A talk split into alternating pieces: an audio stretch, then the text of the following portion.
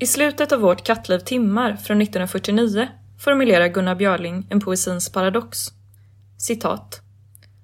Att skriva sakligt, sakbestämt, men inställer sig formkravet.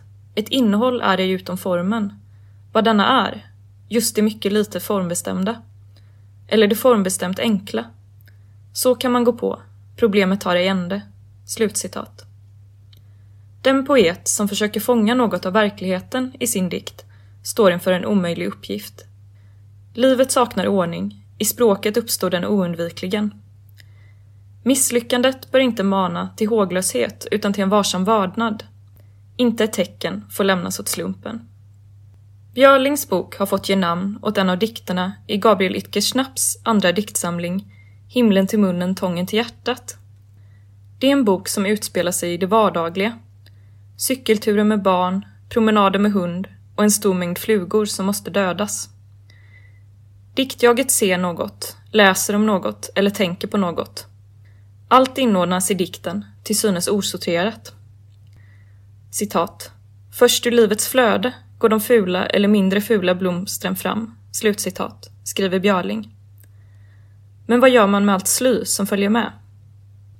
Itkersnapp debuterade 2015 med den ganska strängt komponerade, bitvis hermetiska diktsamlingen Tolvfingertal.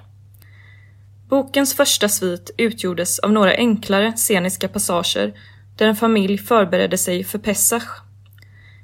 I de följande dikterna var påverkan från Paul Celan påtaglig men ytlig. De byggde på neologismer som citat kroppstingstid, slutcitat och citat skrapskorpad, slutcitat. Assonanser och allitterationer bidrog med en rullande rytm. Citat. Spjälkande röda, strilande fram, mun med skyl, säg där du, gomdjur tungsank, människomyll. Slutcitat. Intrycket boken gav var splittrat eller fodrande, allt efter i hur hög grad läsaren valde att lita till att poeten hade mer att säga än hon själv förstod. I estetiskt hänseende finns det få gemensamma nämnare mellan tolvfingertal och himlen till munnen, tången till hjärtat. Förvisso är det judiska arvet närvarande också i den nya boken, främst genom regelbundna referenser till Gamla testamentet. Form och frasering talar ändå mot att böckerna är skrivna av samma person. Jag vänder mig till Björling igen, citat. Anlet, skiftande naturligt, slutcitat. Fem år har gått sedan debuten. Kanske fann Itker Schnapp att den myckna slutenheten i tolvfingertal var en återvändsgränd. Himlen till munnen, tången till hjärtat är i gengäld en ledig bok, i överkant bör sägas. Samlingen består av 14 dikter som är mellan tre och sex sidor långa. De kan betecknas som vanliga eller traditionella i den meningen att de har titlar och är ordnade vertikalt.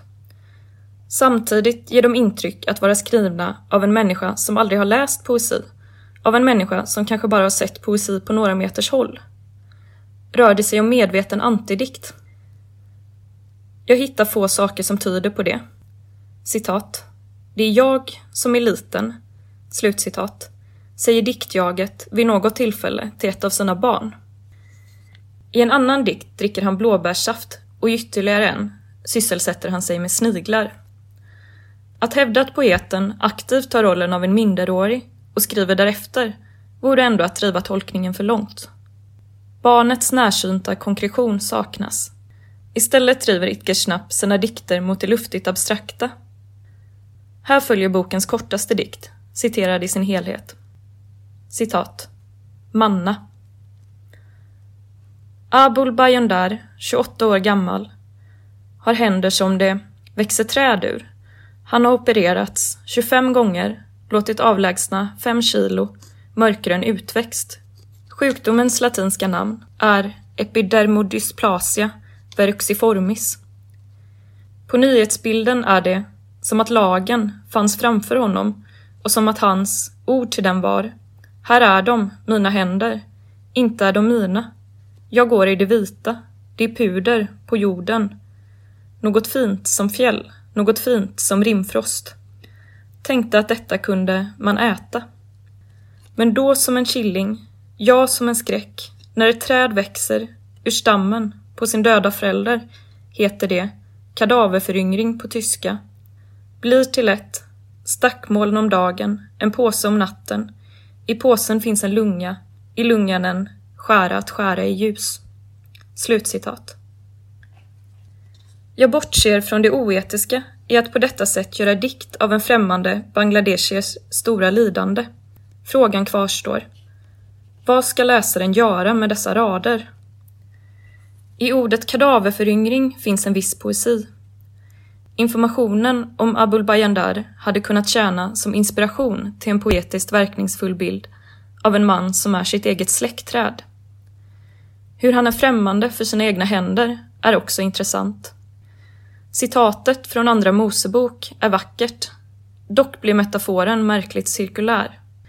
Diktjaget ser snön som manna som i citatet liknas vid rimfrost. Den surrealistiska bilden av en skära i en lunga i en nattlig påse är helt stum. Men framförallt är dessa motiv arbiträra i förhållande till varandra. Radbrytningen verkar inte styras av någon speciell rytm utan av en önskan om att komma vidare, en vilja att byta ämne. Är det en ofärdighetens estetik? Inte heller detta finner jag troligt. Istället verkar himlen till munnen, tången till hjärtat bestå av dikt som vill vara verklighetsnära och samtidigt förhöja denna verklighet. Driva den mot det ljus som utgör sista ordet i den ovan citerade dikten. För Björling lyckas just det i Vårt kattliv timmar. Han skriver fram en klangfull rymd via det enkla och det universella. Jaget uppträder endast sporadiskt och då i opersonlig form. Itkersnapp utgår istället från det mycket specifika, rent av privata, tankens obearbetade råmaterial. Att diktjaget tänker eller tänkte på något lyfts återkommande fram i boken. Ovanligt i dikt. Vita bergen min hund inleds. Citat. Hade tänkt och mildheten i luften som den kom kommer att himlen vill andas ett ögonblick står där plötsligt i blått lägger sitt blåa på träden, björkarna. Det är så och vi tar det. Slutcitat. Enligt samma mönster som Manna rör sig dikten sedan vidare associativt. Kanske finns här trots allt något av barnets förundran inför omgivningen och framförallt inför det egna jaget. Man ser framför sig dess första möte med en spegel. Hur hade dikten förändrats om första raden ströks? Den hade fallit sönder i nonsens. Himlen andas, luft görs till en bild för luft precis som snön ovan liknades vid rimfrost. Tack vare inledningsraden utspelas i dikten istället inom en människa som upplever något han svårligen kan formulera. Itkersnapps dikter skriver fram ett enskilt medvetandes förvirrade möte med världen. Men varför är då orden så få, dikten så påver? Såväl den inre som den yttre verkligheten består av ett evigt myller det borde få en motsvarighet i diktens form, som i de musikaliska ordmassorna hos Fredrike Mayröcker eller Göran Sonnevi. Flugor förekommer i sju av bokens dikter. Är de en bild för världens påträngande rikedom? De tycks inte stiliserade nog att gälla för det. Istället uppträder de helt prosaiskt. Deras plats i dikten är beroende av det jag som sysselsätter sig med dem. Som i dikten Pappa Sol vars andra sida lyder citat. Jag läser om husflugan, att dess smakorgan, som alla flugors, sitter i fötterna. Dödade två, mitt under parningen, men tänkte direkt att de var döda sen innan. Vill ta ett helhetsgrepp om tillvaron. Slutcitat. Nästa sida inleds, citat, men misslyckas, slutcitat. Tillsammans med de tre föregående verserna är den raden det närmsta metareflektion himlen till munnen, tången till hjärtat kommer. Men inte heller detta säger egentligen något, ty misslyckandet är givet oss alla på förhand. Den verkliga frågan är vad poeten gör av det. Jag famlar vidare efter någon form av estetik och finner en artikel Itker Schnapp nyligen skrivit i DN. Där hävdar han via Herta Müller att litteraturens uppgift är att, citat, uppfinna det verkliga livet igen, men overkligt, inte ett till ett, utan mycket mer precis. Slutcitat. Tanken är underlig. Hade någon i en text lyckats skildra det verkliga livet i skala 1 till 1 vore det en stor bedrift, värdigt ett nobelpris i alkemi. Om vi ändå tillfälligt går med på att författarens uppgift är att uppfinna det verkliga livet i en ny overklig skala, bör han nog också ha klart för sig efter vilka mått och principer. Hur dessa ser ut spelar mindre roll, så länge de genomdrivs med innerlig konsekvens. Som bekant är dikten mindre förlåtande ju färre ord den brukar.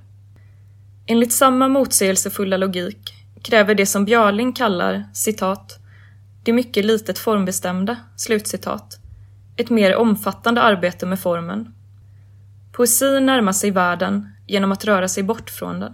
Därför tycks inte heller ordet precision vara riktigt rätt när man talar om förhållandet mellan dikt och verklighet. Bättre då att tala om perspektiv. Den ömhet Björling skriver fram inför tillvaron är en sanning om den, bland många. Hans dikt är ljuvlig, men jag skulle inte kalla den precis, annat än i meningen att inget där ter sig överflödigt, malplacerat eller godtyckligt. En diktsamling kan enbart vara precis i förhållande till sin egen inre logik. Just den sortens precision saknas i Himlen till munnen, tången till hjärtat. Trots dess fasta förankring i ett tydligt framträdande diktjag är den perspektivlös i konstnärlig mening. Jag hittar ingen anledning till att texten ser ut som den gör. Allt i boken har karaktären av tillfälliga händelser, infall och idéer som dyker upp hos jaget allt eftersom. Citat. Björkhjärta, skrev jag, men det är fel. För björken utanför köksfönstret har tovigt hår, eller hår som på en bestrålad. Slutcitat. Björkens toviga, så kallade hår liknar det spröda håret på en bestrålad Ännu en tautologi som får sin mening enbart genom att vi får följa hur den vecklar ut sig inom jaget. Även referenserna till Gamla testamentet är begripliga endast som jagets läsefrukter. De binds inte samman med något annat i boken, blir inte till något mer. Således präglas Icke dikter, trots det enkla anslaget, återigen av slutenhet. Men denna gång gör de det genom den begränsning som uppstår när en text inte drivs mot det gemensamma via formen, när dess underliggande struktur tycks svara mot livet som det råkar falla sig. Poesin bjuder många underbara problem. Att ignorera dem och skriva helt naiv dagboksdikt låter sig inte göras. De inställer sig ändå.